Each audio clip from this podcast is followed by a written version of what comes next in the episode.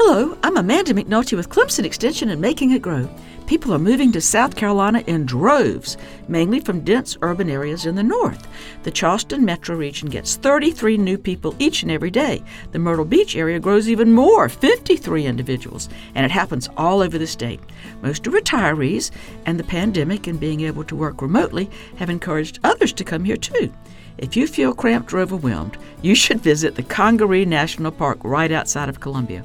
Of its 26,000 acres, the core protected area is 15,000 acres. You can backpack and with permits camp there for 14 consecutive days.